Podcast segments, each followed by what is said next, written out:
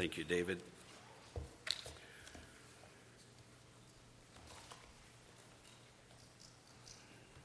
This morning's text uh, that we'll be looking at is going to be found in 2 Samuel chapter 6.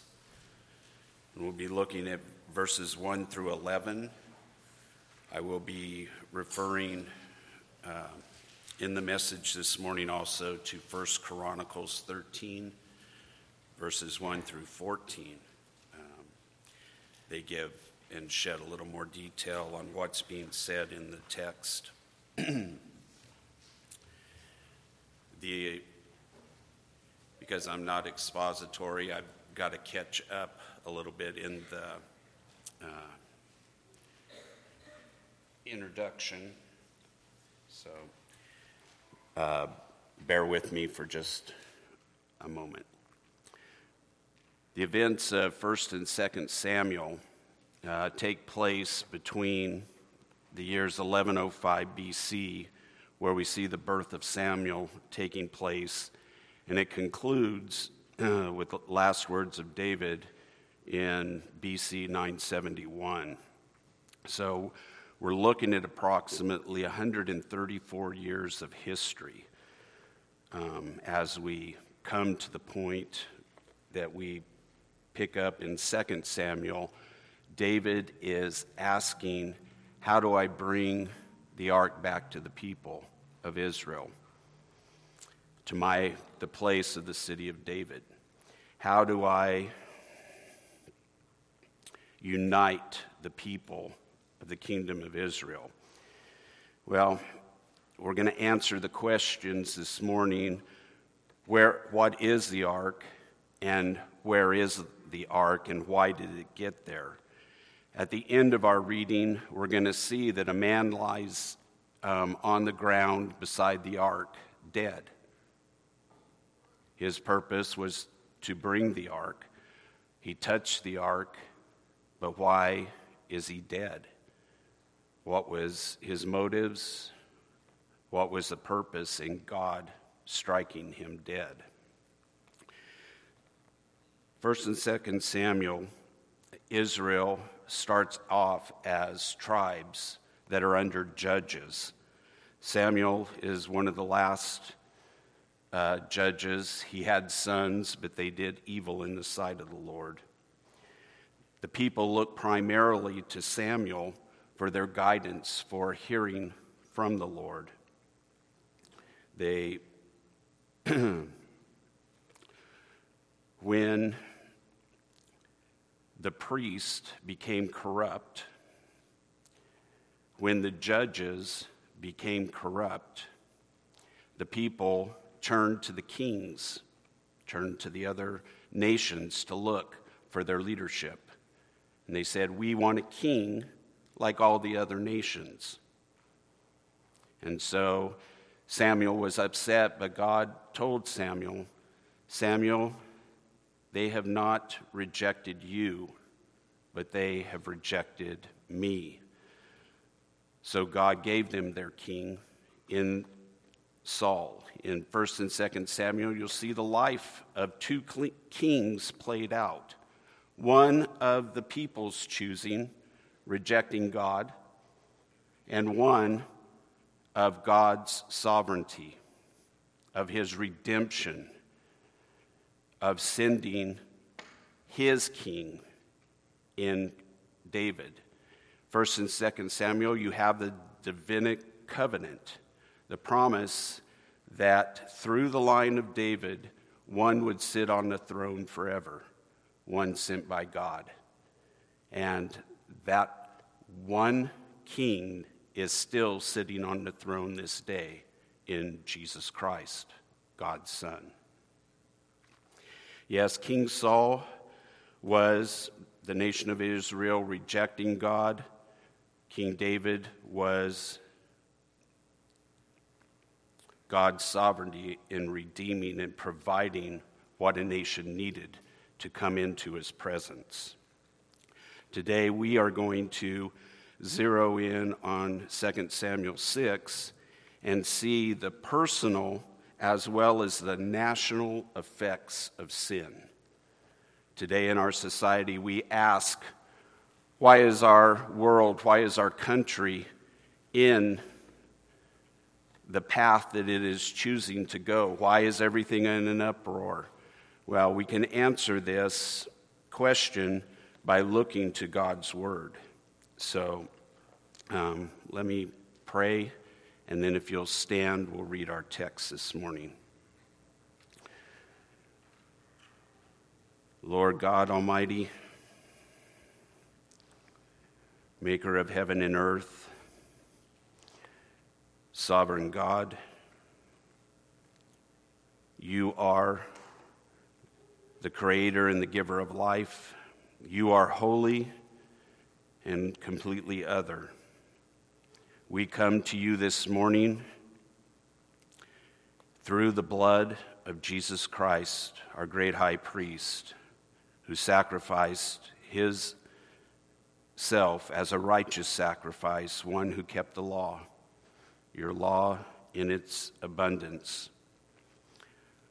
Lord, it is only through his blood that we're allowed to come before you in prayer with our praises and to hear from your word. Lord, I pray for our congregation this morning that you would give them ears to hear and eyes to behold your holiness and the importance of the Word of God. Lord, I am just your mouthpiece. Speak through me, through the holy scriptures that you have provided that speak of Christ. Lord, those who are not believers this morning, may they see their need for salvation and to cry out in faith to believe. And Lord, as we as believers come, may you refresh in us again the understanding that you are a holy God. You have saved us and you have given us uh, ways to live. Your spirit lives within us. We are the temple of the Lord and we are bought with a price. And we must glorify you through our lives and through your church, Lord. I thank you for this time that you've given us. And again, bless the preaching of your word. I pray this in Jesus' name. Amen.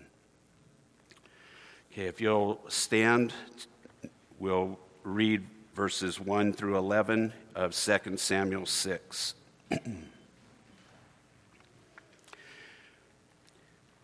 David again gathered all the chosen men of Israel, 30,000 and David arose and went with all the people who were with him from Baalah, Judah, to bring up from there the ark of God, which is called by the name of the Lord of hosts, who sits enthroned on the cherubim. And they carried the ark on a new cart and brought it out of the house of Abinadab, which was on the hill. And Uzzah in Ahio, the sons of Abinadab, were driving the new cart with the ark of God. And Ahio went before the ark, and David and all the house of Israel were celebrating before the Lord with songs and lyres, harps, tambourines, castanets, and cymbals. And when they came to the threshing floor at Nacon, Uzzah put out his hand to the ark of God and took hold of it, for the oxen stumbled. And the anger of the Lord was kindled against Uzzah, and God struck him down there because of his error. And he died there beside the ark of God. And David was angry because the Lord had broken out against Uzzah. And that place is called Perez Uzzah to this day. And David was afraid of the Lord that day. And he said, How can the ark of the Lord come to me? So David was not willing to take the ark of the Lord into the city of David, but David took it aside to the house of Obed Edom the Gittite. And the ark of the Lord remained in the house of Obed Edom the Gittite three months. And the Lord blessed Obed Edom and all his household. May God bless the reading of his word. You may be seated.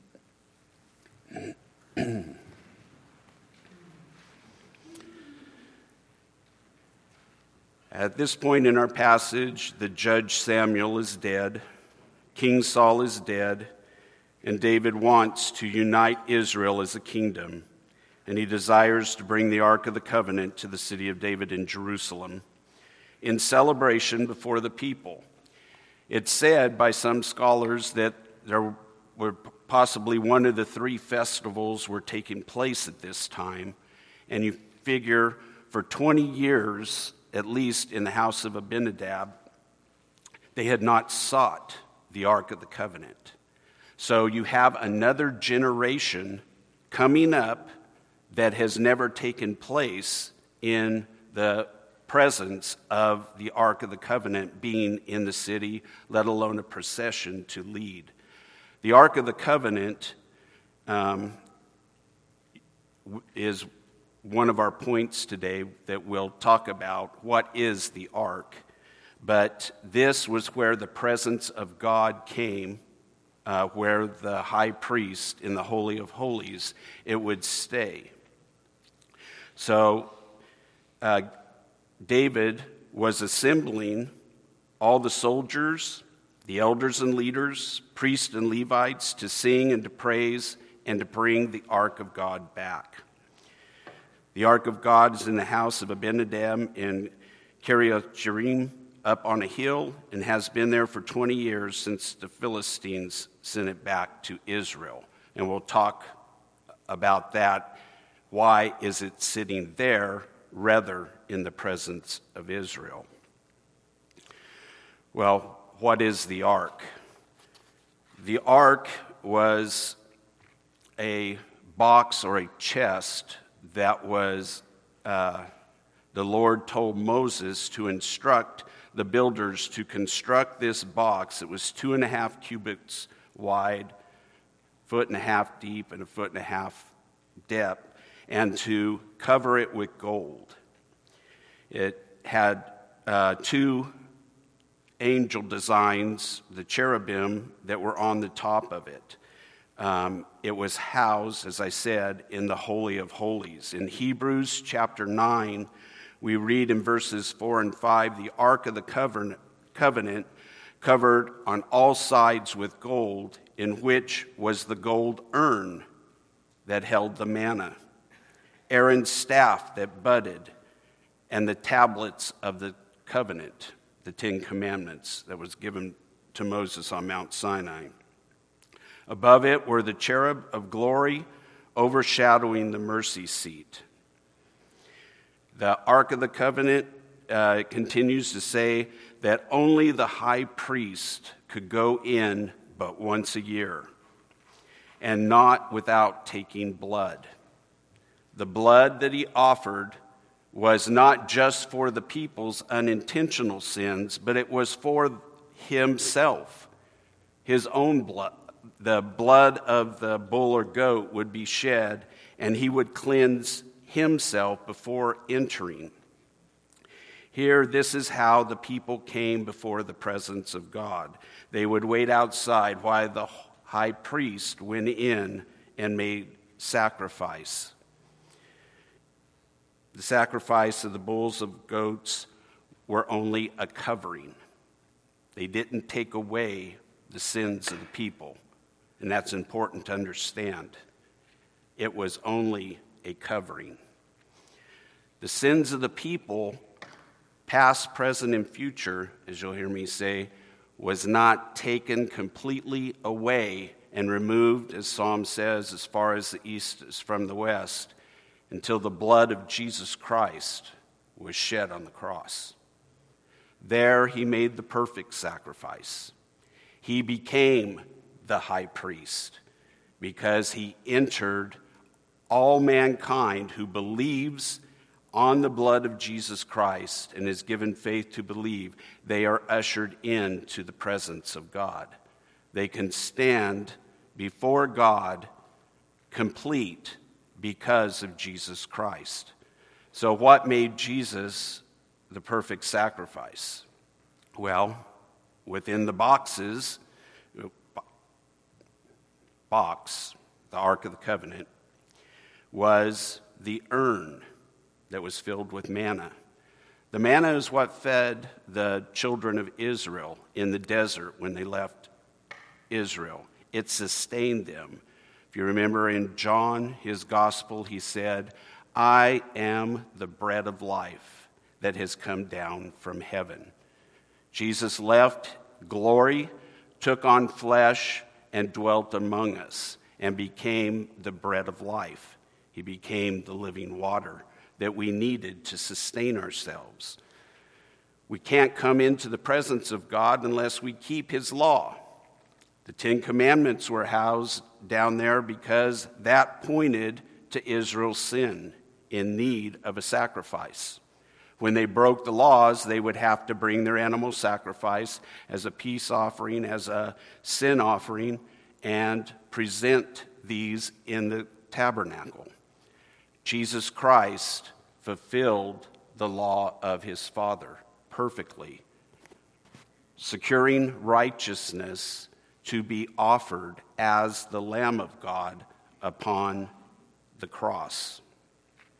You have Aaron's rod that budded, had uh, when the sons of Korah were challenging the authority of Aaron, and they took the rods and laid them before uh, the ark, and then the next morning they came in.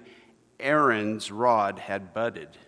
It had even produced almonds overnight, showing that God had truly chosen uh, the Levites to uh, continue in the leading of the people. But Jesus was the ultimate high priest. He was the life giver. In that rod blooming from dead to life, Jesus Christ died and rose again, giving life to all who will believe. We have the lid of the Ark of the Covenant, where the cherubim looked on in amazement, in wonder. This is where the Shekinah glory of God dwelt. And this is where you find the Lamb of God.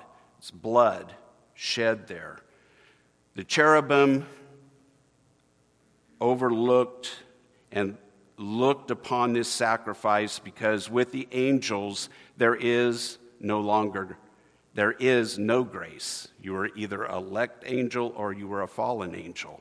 There was not an in, uh, mediator to st- go between. So to for the angels to see a, the holy Son of God sacrificed to redeem a sinful mankind was amazing, beyond comprehension. We believers today should have that same awe and amazement. When we look at our lives, though we believe in Jesus Christ, we have faith, we still live in these fleshly bodies that fail and are in need of repentance, confession of our sins. But that a holy God would look upon his son's blood sacrifice and know that mine and your sins are seen on the cross and removed should make a response of awe and amazement because this is the grace of God. Yes, the Ark of the Covenant was the representation in to Israel of the presence of God, and Jesus Christ was the fulfiller of this. So, in our text, why is it in Kiriath Jearim, sitting on a hill?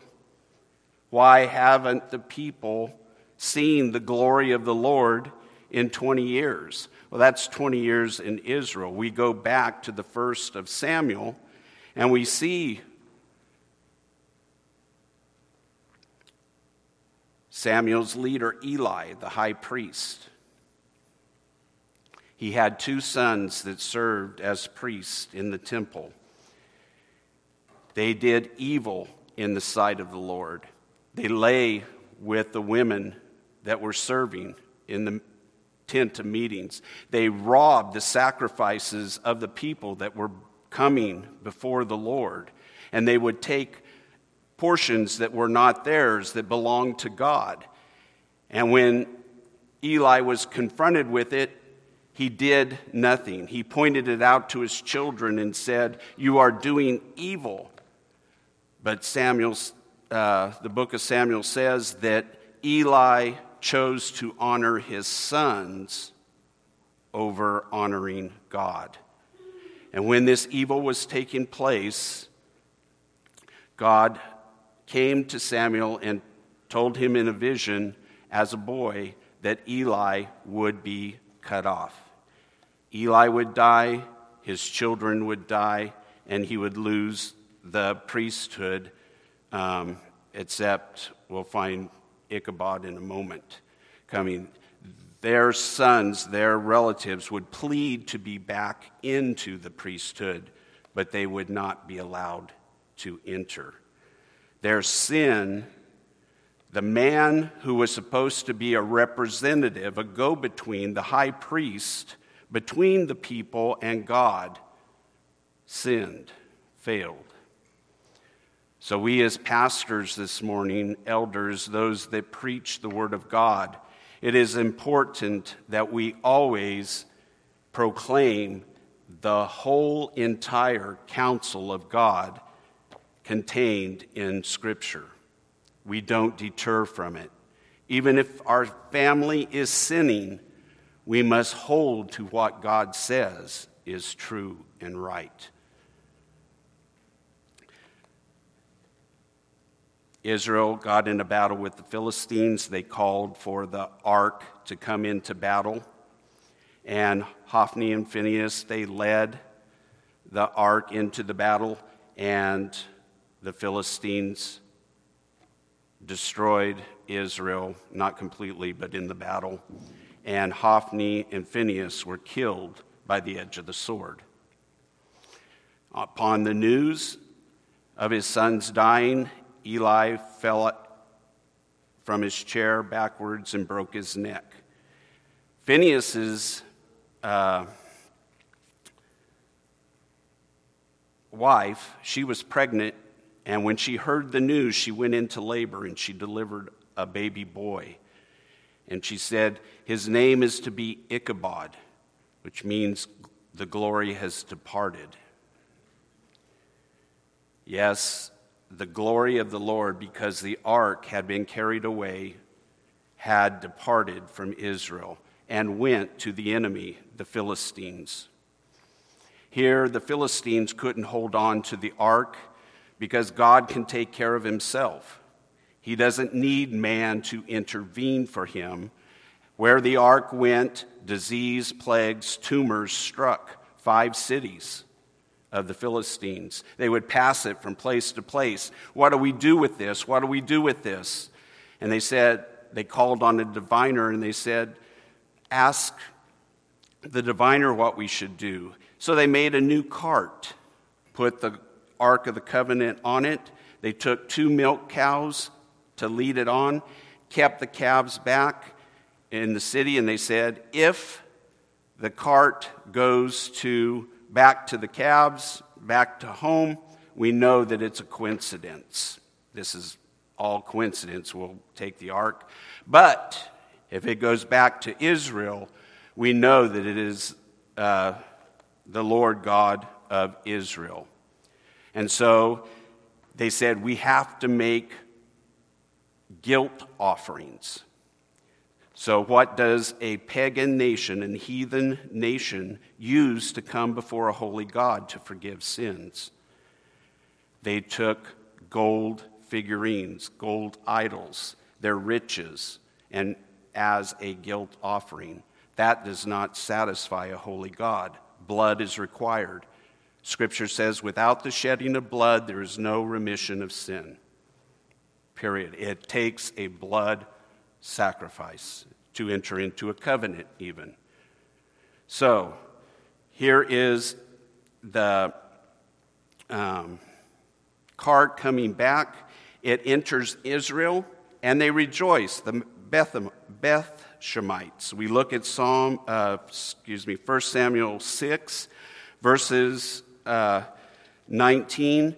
We see that the ark came in, but rather than turning it over to the Levites, the men of God, and housing it back in its proper place, the Beth Shemite men looked upon the ark. It says in verse 19, and he, being God, struck some of the men of Beth Shemesh because they looked upon the ark of the Lord. He struck 70 men of them, and the people mourned because the Lord had struck the people with a great blow. Then the men of Beth Shemesh said, Who is able to stand before the Lord, this holy God? And to whom shall we go up away from us? So they sent messengers to the inhabitants of Kiriath Jearim, saying, The Philistines have returned the ark of the Lord. Come down and take it.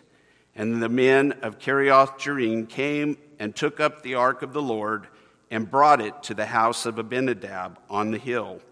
And they consecrated his son Eleazar to have charge of the ark of the Lord. From the day the ark was lodged at Kiriath Jearim, a long time passed, some 20 years, and all the house of Israel lamented for the Lord. So that is how the ark winds up in today's text. So we look here in verse 1 David has gathered all the chosen men, th- some 30,000. He says, Let's gather all the people from the surrounding areas. He's looking to unite Israel and to bring the ark back down to the city of David in Jerusalem. You'll see in First Chronicles, uh, the parallel passage, it says that they had not sought the ark all the days of Saul, and what David was, was proposing to the people seemed right in their eyes. So we see when we're uh, coming to approach a holy God, we don't come on to him on what seems to be right. We have to come to him the way he says to come. Jesus said to his disciples, I am the way, the truth, the life. No man comes to the Father but through me. We come to a holy God through his provision of Jesus Christ. Now, the people, they assembled, and David got the priest, he got singers, he got musicians. There was going to be a great celebration to, that goes from Kiriath Jearim all the way down to uh, Jerusalem. But how are they going to get there?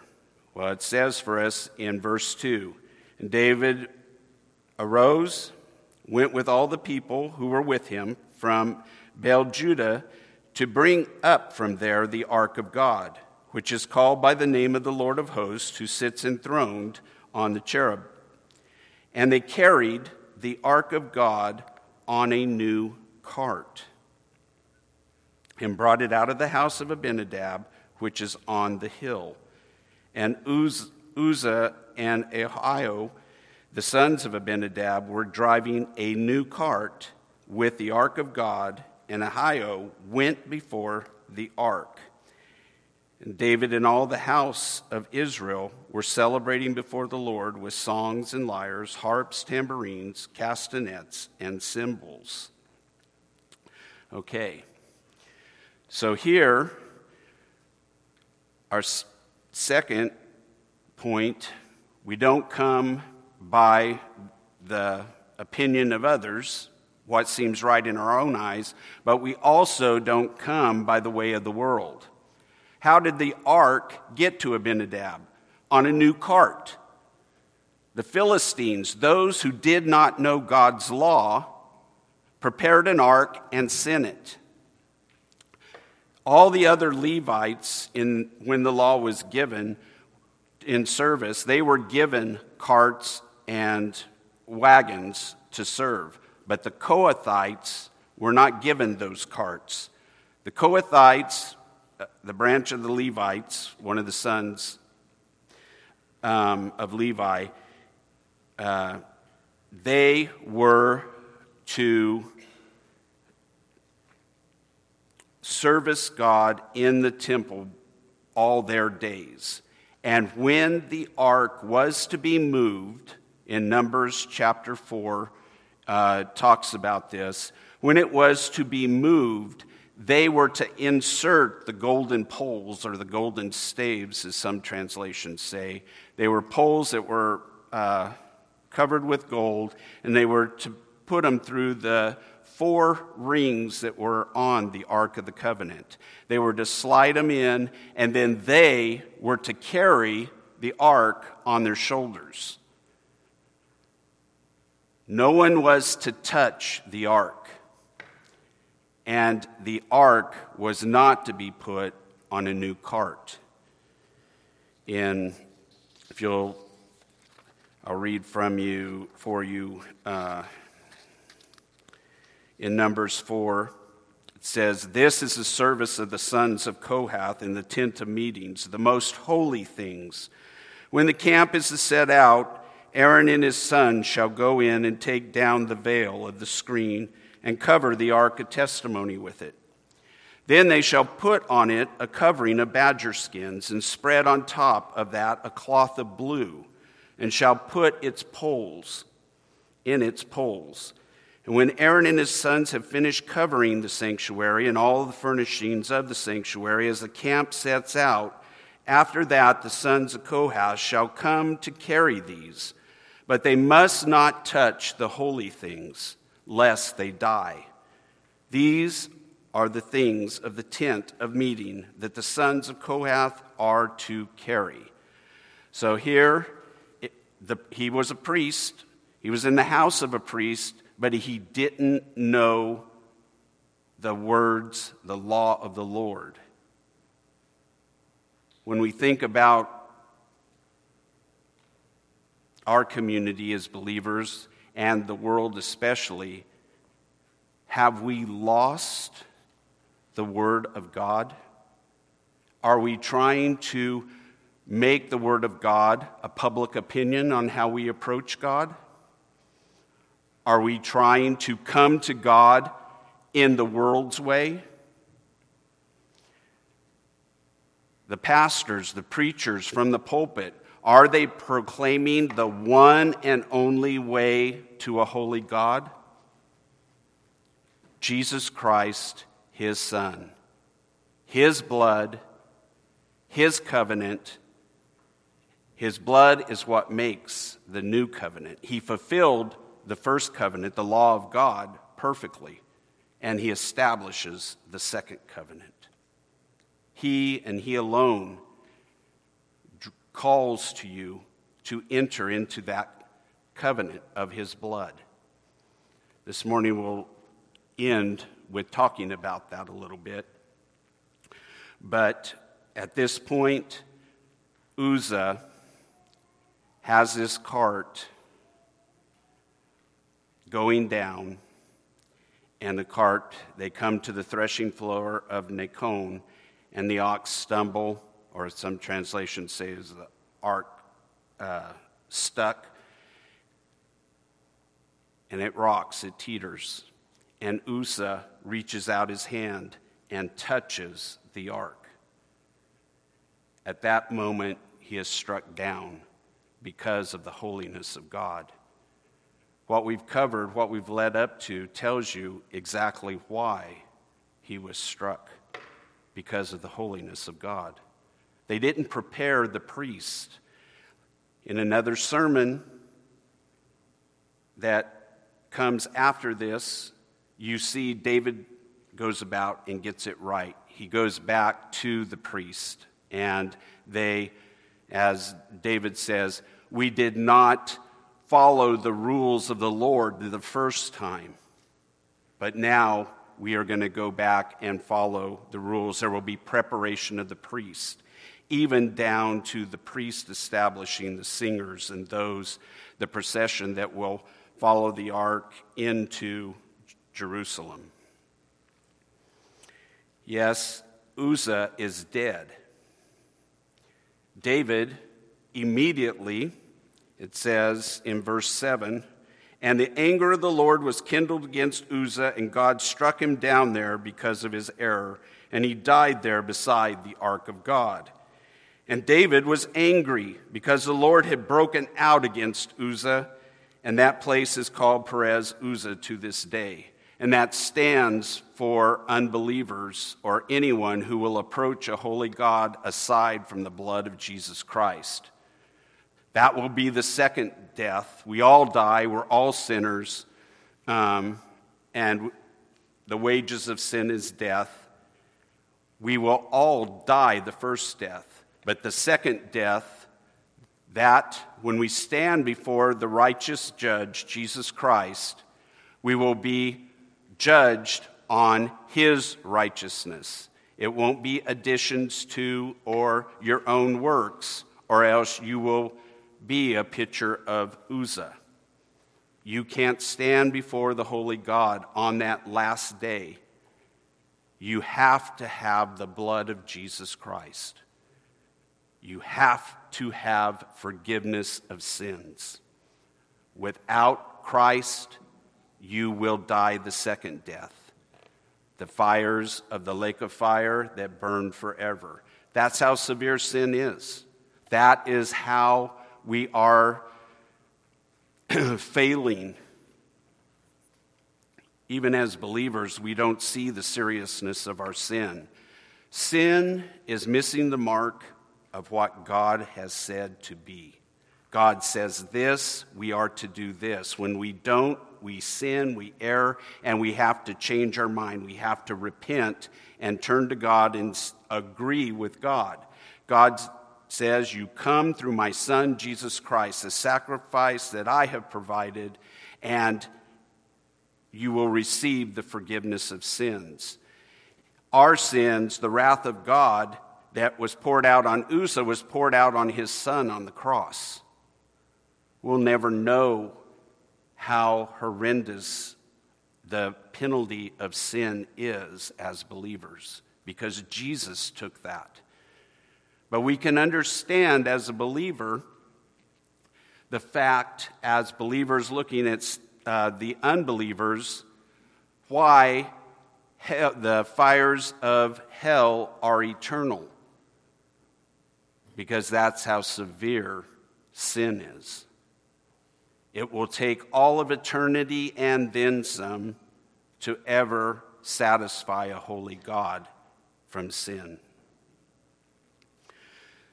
So Uzzah is dead, David is angry. It says that he was angry with the Lord. But it also says in verse 9 David was afraid of the Lord that day and said, How can the ark of the Lord come to me? And I think here is where Obed Edom was present.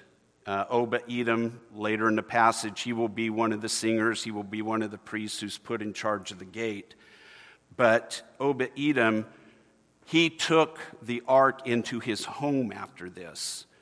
So I believe he had understanding of the error that Uzzah erred in his way and possibly told David, or through him, David was told of the error of what they forgot to do. You didn't come to it with the Kohathites. You didn't come with a sacrifice of preparation. And David was afraid. Because if Uzzah was going to be destroyed, why would not all the nation of Israel be destroyed for this error? David was the king, he was the leader of the people. He bore the responsibility of his people. We, as uh, proclaimers of the word, we who are disciples of Christ were commanded to go out into the world and preach the gospel to every creature, baptizing them in the name of the Father, Son, and Holy Spirit, teaching them to observe all things. We have a responsibility as believers to proclaim the message of Jesus Christ to a dying world so that on that day they don't wind up like Uzzah standing before a holy God and trying to enter his presence. Because they will see Christ on that day, but they will not come to the Father. They will not come to the new heaven and new earth. They all will face judgment, and they will either hear, well, down, well done, thou good and faithful servant, enter into the joys of my heaven, or they will hear, Depart from me, I never knew you. So Obed Edom took the ark for three months, and his household was blessed.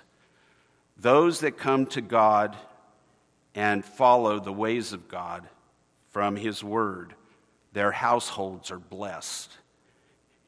How do we exist in our society today? We embrace the Word of God. We embrace Jesus Christ and the provision we have for our sins. And we truly will be blessed. We can live at peace when circumstances are in dire straits, disease, sickness, poverty, cultural uh, adversity. You, as a believer, can rest in the peace of God because the Word of God speaks to the things that are going on. If you reject God, if you say there is no God, then there are consequences, and the ultimate consequence is death. So, Christian, I'll speak to you now as far as the things that we're given. We don't Christ is the Ark of the Covenant. He has fulfilled all that is there. He, he has made a way for us to come to, to a holy God. He has given us, as the church, the Lord's table. This is the ordinance that we partake of when we gather together in our fellowship and we come before God with the bread and the wine. The bread is Christ's body, which has been given and broken for you, and the wine is a new covenant of his blood. How do you approach the Lord's table? Do you come to the Lord's table with unrepentant sin in your life? For as we partake, we see our sins forgiven. In the Lord's Prayer, when he was teaching his disciples to pray, he said, Father, forgive us our sins as we forgive those that sin against us. How can you partake of a holy communion when you have unrepentant sin before a holy God? How can you partake of the blood and body of our Savior when there's sin and difficulty between brothers and sisters, between husbands and wives, husbands and children, wives and children. How can that be? When we come, it is the gospel being preached to ourselves. We see that we are unworthy, but the blood of Jesus Christ and his body makes us worthy. We have repented. We understand that we can't come to this any other way. But we're not to come unrepented. It says in 1 Corinthians, specifically the last part, For as often as you eat this bread and drink this cup, you proclaim the Lord's death till he comes. Whoever therefore eats the bread and drinks the cup of the Lord in an unworthy manner will be guilty concerning the body and the blood of the Lord. Let a person examine himself, and so eat the bread and drink the cup. For anyone who eats and drinks without discerning the body eats and drinks judgment to himself. And that is why many of you are weak, ill, and some have died. God is holy, but praise God, He's a gracious God and has given us what we need for salvation. the blood of his Son, the resurrection of hope and life. This morning, unbeliever, you may say, I'm unworthy to partake. It seems too easy just to believe by faith in the blood of Jesus Christ for the forgiveness of sins. I have to do something else. Well, if you bring something else alongside the required, you're not doing what God has asked of you, has commanded you to do. So you, like Uzzah, will be found short. You're trying to add to the gift of God. You can't add. Jesus Christ and Jesus Christ alone is enough. He is what we need to come before a holy God. Well, you say, well, I still don't see it. I'm still an un. I, I just don't feel worthy. You know, um, I think he'll have sympathy on me when I stand before him. He knows my circumstances. I come from a broken home. I, he, he, he knows I've had trouble in my past. Um, and he'll, he'll cut me some slack. Well, this passage today is a clear warning what God commands to be done has to be followed, and there's no other way. Acts chapter 2, um, and I'll close with this. Acts chapter 2, verse 38, Peter said to them when he was proclaiming Christ, Repent and be baptized, every one of you, in the name of Jesus Christ for the forgiveness of your sins and you will receive the gift of the Holy Spirit. Paul, when he stood before King Agrippa in Acts 26, he said, I declared the gospel first to those in Damascus, then in Jerusalem, and throughout all the region of Judea, and also to the Gentiles, that's us, that they should repent and turn to God. That isn't a suggestion, that is a command performing deeds in keeping with their repentance. How do we approach a holy God as an unworthy man? Through the, his provision, his command repent and believe in the Lord Jesus Christ, and you will be saved. Let's close in prayer. Father God, we thank you for this time that you've given us in your word. We thank you for your provision of Jesus, your Son. King Jesus, as you sit on your throne, awaiting that day when you will return for your church, Lord, I pray that your church would be um, pristine and pure. Forgive us our sins and our trespasses, and um, help us not to get involved with the world, the flesh, and Satan. Keep us pure and blameless before you on that day, that we will be presented as holy and blameless because of the blood of Jesus Christ and his righteousness. Thank you, Jesus, for this. We pray in your name. Amen.